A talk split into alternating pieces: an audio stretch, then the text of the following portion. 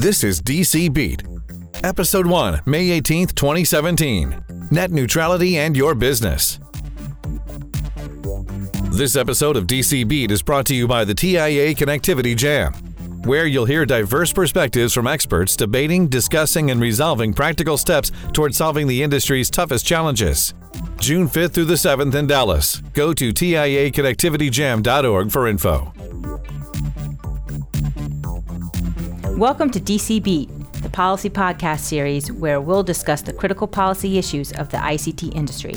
I'm your host this week, Cinnamon Rogers, Senior Vice President, Government Affairs here at TIA.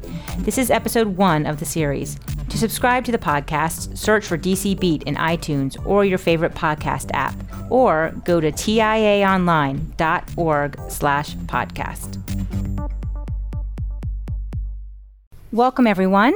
Well, last week the FCC voted on a hotly debated item, the Restoring Internet Freedom Notice of Proposed Rulemaking, which addresses the future of net neutrality rules. For those who don't follow this issue on a daily basis, like those of us here in DC, broadly speaking, net neutrality refers to the principle that broadband providers should treat all internet traffic the same. Since the advent of high speed internet service, concerns over ISPs blocking, throttling, or creating so called fast lanes for internet traffic has led to years of discussion over how to protect consumers while also spurring investment and innovation in the network. For well over a decade, the FCC, Congress, and the courts have been engaged in determining how to achieve these dual goals. And we could spend literally our whole time here today just talking about this complicated history, but let's not.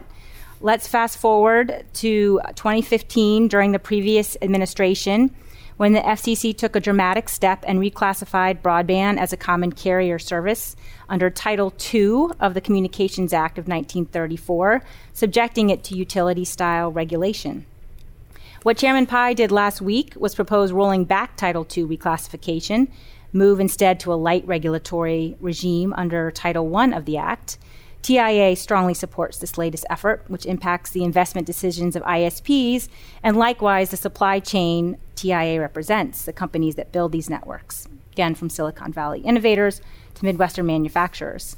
So, with that background out of the way, I'm pleased to be joined today by Jeff Campbell, who leads government affairs activities for Cisco in the Americas, Jared Carlson, Vice President, Government Affairs and Public Policy at Ericsson, and Kathleen Abernathy, who recently rejoined the Wilkinson, Barker, and Knauer law firm here in DC and is a former FCC commissioner as well as a former senior executive at Frontier Communications. Thanks so much to all of you for being here today and to give us your thoughts and perspectives on the adoption of this proposal. So let me start with you, Jeff. You've been involved in this debate since the beginning. What impact have you seen in the market, and how have consumers reacted since the 2015 Open Internet Order was adopted? Well, I think the 2015 order was one of the more significant moments in here because we started imposing common carrier regulation on the internet for the first time uh, in order to supposedly provide for more net neutrality. And the challenge in that is it places a lot of regulatory burdens on the ISPs that are actually building, providing the networks, investing in these networks. And so what we've seen them do is think much longer and harder about investments that they're going to make. Uh, they have been less willing uh, to look at uh, innovative new services or to use new technology that might rely on some form of traffic management or prioritization of traffic uh, on the internet in order to enable that new service that might even potentially create a new revenue stream for them. Um, but th- but because of these uh, these new rules, they've been very reluctant to move forward in that fashion, and I think it's had a very significant impact uh, on the on the carrier marketplace. In the consumer space, I don't think things have changed all that much. Um, before these rules uh, were put in place under Title II. Uh, we had a very free and open internet, as it had been since the beginning of the internet. And we continue to have a free and open internet. And I'm sure that when the FCC is done with this process, we will also still have an open and free internet. Jared? Yeah, thanks. Um, you know, I think that what we've seen over the last few years is a real flattening of investment, unfortunately. And part of the reasons are what Jeff gave, um, which are just an unwillingness to to take some chances. And you know, invest in the kind of network infrastructure advances that you would want to see uh, because of this overhang, for lack of a better term, of Title II, and this fear that if you spend a bunch of money today, that three, five years down the road, or whatever it is, you might find yourself having to rip something out because at that point the FCC or some concerned citizen who's filed a complaint has determined that what you've done violates a net neutrality rule. Um, so I think that's been, from our our perspective at Ericsson, probably the most uh, significant downside downside to it. And I'll give an example of you know true story. Uh, what happened to me at Ericsson, having a conversation with an engineer in Stockholm who said that the way he read net neutrality rules, they couldn't roll out voice over LTE, which is what it sounds like. It's offering voice without using circuit switch, the circuit switch networks. It's using LTE. He said that prioritized some data over others, and I assured him that it was okay. And we walked through it. It took about an hour in that meeting, and afterwards, you know, while it was positive, I thought, how many engineers are there around the world having to worry about rules when they should be out rolling out voice over LTE rather than having these conversations? Well, and just to follow up on that, Jeff and Jared, you both represent large players um, in the ICT industry. For those listening in today that are at smaller companies uh, on the supply chain ecosystem, can you speak to how these rules uh, may have been impacting them um, for the last two years? Also curious, you know, how wireless ISPs um, have been impacted and will be impacted um, after uh, Pai's actions um, are adopted later this summer? Well, I think it impacts the entire ecosystem that's dependent upon the internet and internet infrastructure companies that provide services. And so that's the, the whole supply chain from large companies like Cisco and Ericsson um, to the smallest company that is a supplier to any of these, these services. Uh, what we're finding is a reluctance to spend uh, uh, on capex uh, in these companies. We also have restrictions on what new services they might be able to offer that might be able to create new and innovative revenue streams, revenues that could support a more robust, intelligent network uh, that would be uh, that would be constructed using all of the products and services provided by uh, by all the TIA membership uh, from the smallest company to, to the largest company. So let me take the wireless piece of your question, Cinnamon. Um, bear in mind that up until 2015, net neutrality rules had only applied to wireless broadband in the very slightest of ways. You know, in theory, operators could have slow down traffic, could have engaged in paid prioritization, could have even blocked traffic. The only restriction that they had was against was discriminating against competitive voice and video telephony apps. Essentially, you couldn't block Skype. But did they? You didn't have any evidence of that. I mean, there was no problem to solve. And then all of a sudden in 2015, we had this whole body of laws applied to the wireless industry. And, you know, and like I said, that's when we've seen a basic uh, flattening of investment. Um, and go back to you know asking if you look at where all this investment had been, and a lot of it was in the wireless industry, 2G to 3G to 4G. All that was done with almost no net neutrality rules. And one would hope that the FCC, and I think Chairman Pai has seen that and has realized the lesson to be learned here is perhaps Title II is not the right regime to uh, inflict on on on the industry um, as a whole and wireless in particular. Well, it's interesting at Frontier, we've been saddled with Title II regulation forever, despite all of the dramatic changes. And so when the order came out that imposed all these burdens on wireless, we were kind of scratching our heads saying, Really? You want them subjected to the burdens that no longer even make sense to us? And now you're throwing wireless, which has always been an incredibly competitive business, into the briar patch with us. It makes no sense. Well, Kathleen, um, historically, telecommunications policy in Washington was less partisan. Uh, it was more about different segments of the industry battling it out, whether it was you know the classic battles between cable and broadcasters. Um, but clearly, this issue has become highly politicized. As a commissioner during a time when this issue uh, was debated, was Title I and a light touch regulatory approach as partisan an issue? It really wasn't. In fact, back then, the real question was should we be doing any kind of regulation to the internet, given that there's nothing in the statutory authority that directly refers to the internet? It was thriving it was changing lives, it was creating educational opportunities, healthcare applications. And so everything was going along at a, at a very good pace. But then it, based on the need to ensure that the marketplace would thrive and that ideas could thrive, subject to ensuring consumers were protected, Title I became the base, the information services bucket became the base to the extent you needed any regulation. And the question we asked ourselves then, both Republicans and Democrats, was is there something broken? Is there a problem that requires regulatory intervention? Because regulatory intervention will distort incentives to invest and distort the nature of this beast, this internet beast, and we don't want to do that.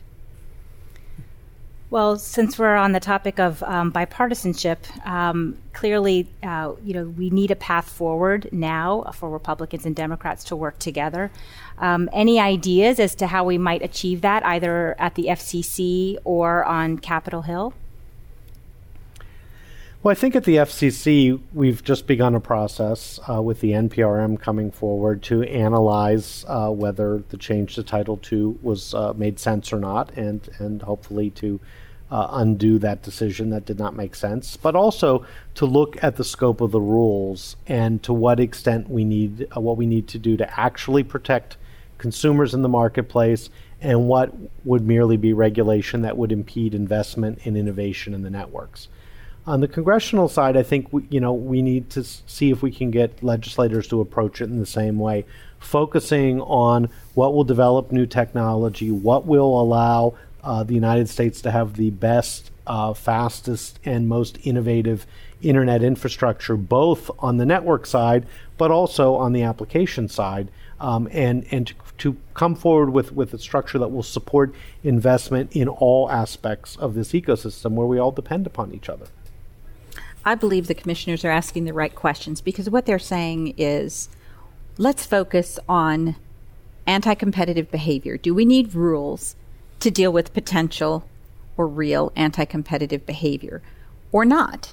Or are there other rules already out there? Do we need to start dictating business frameworks, engineering decisions, and tying them up in a regulatory morass that yields no benefit? So you they're starting to ask the very real issues of what's the benefit of regulation. Regulation makes sense where markets fail or public policy agendas uh, need to be furthered in connection with, let's say, uh, broadband to rural America.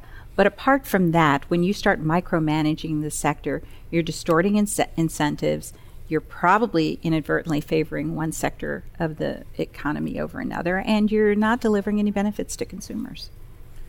And so I hope what we'll get from the FCC, and I have every confidence in Chairman Pai, um, he's made his intentions known that he is going to collect a lot of data here.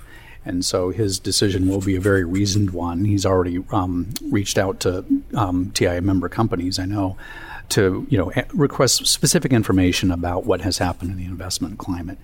Um, and so I think that I hope that there'll be a bipartisan path forward at the FCC. Uh, it's probably wishful thinking, but uh, I think that the parties really are somewhat closer than they think. And I, I on Capitol Hill, again, I do think that there's a path forward for Republicans and Democrats to come up with a framework that promotes innovation and investment and recognizes that we don't have all the answers today, that the internet won't look the same in five years or 10 years. And so bear in mind when you're trying to craft legislation that we don't have all the answers. And so flexibility is a good thing.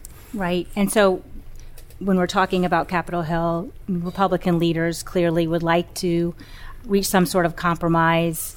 You know, Democratic leaders at present have been more resistant, and you know, Pallone and uh, and Nelson, leaders of the Commerce committees, have made statements that now is not the right time to legislate. If we can get to that point where uh, the parties can come together, uh, what would your priorities be in any legislative solution? Uh, Jeff, I'll start with you.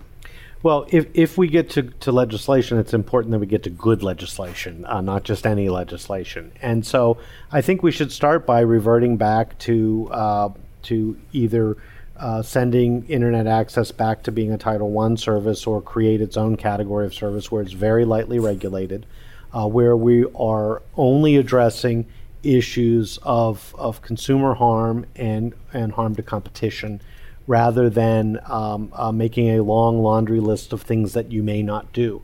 Uh, the truth of the matter is, is that there's a lot of technology out there uh, that can provide enormous benefits. The same uh, technology uh, that would enable things like telemedicine, uh, remote surgery, and things like that, that requires significant prioritization of traffic and high quality of service connectivity. Um, uh, which which is a wonderful thing and, and, totally beneficial to people, could also be used for anti-competitive reasons. And so it's the behavior that we should be focused upon in dealing with, and not the technology. So banning technology, I think, should be uh, should be uh, uh, not anywhere in this legislation. Rather, we should just make sure that we have a normal functioning market here, and as long as we do that, consumers are going to be very well served. Yep. Um, recognize that competition is, you know, quite often the best way to ensure that we get the results that we want.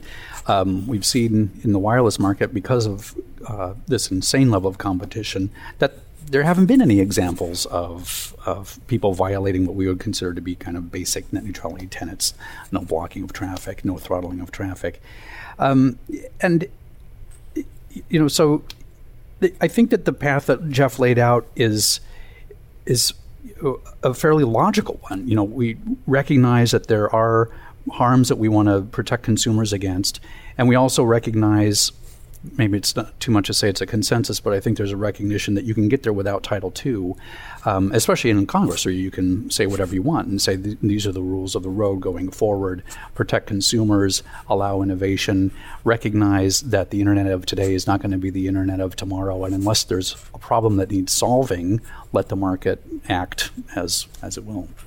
And I think the other thing I would do is leave a lot of discretion to the agency to address problems if and when they arise. This creation of regulatory frameworks before you even know what you're regulating is a recipe for disaster because you'll probably get it wrong.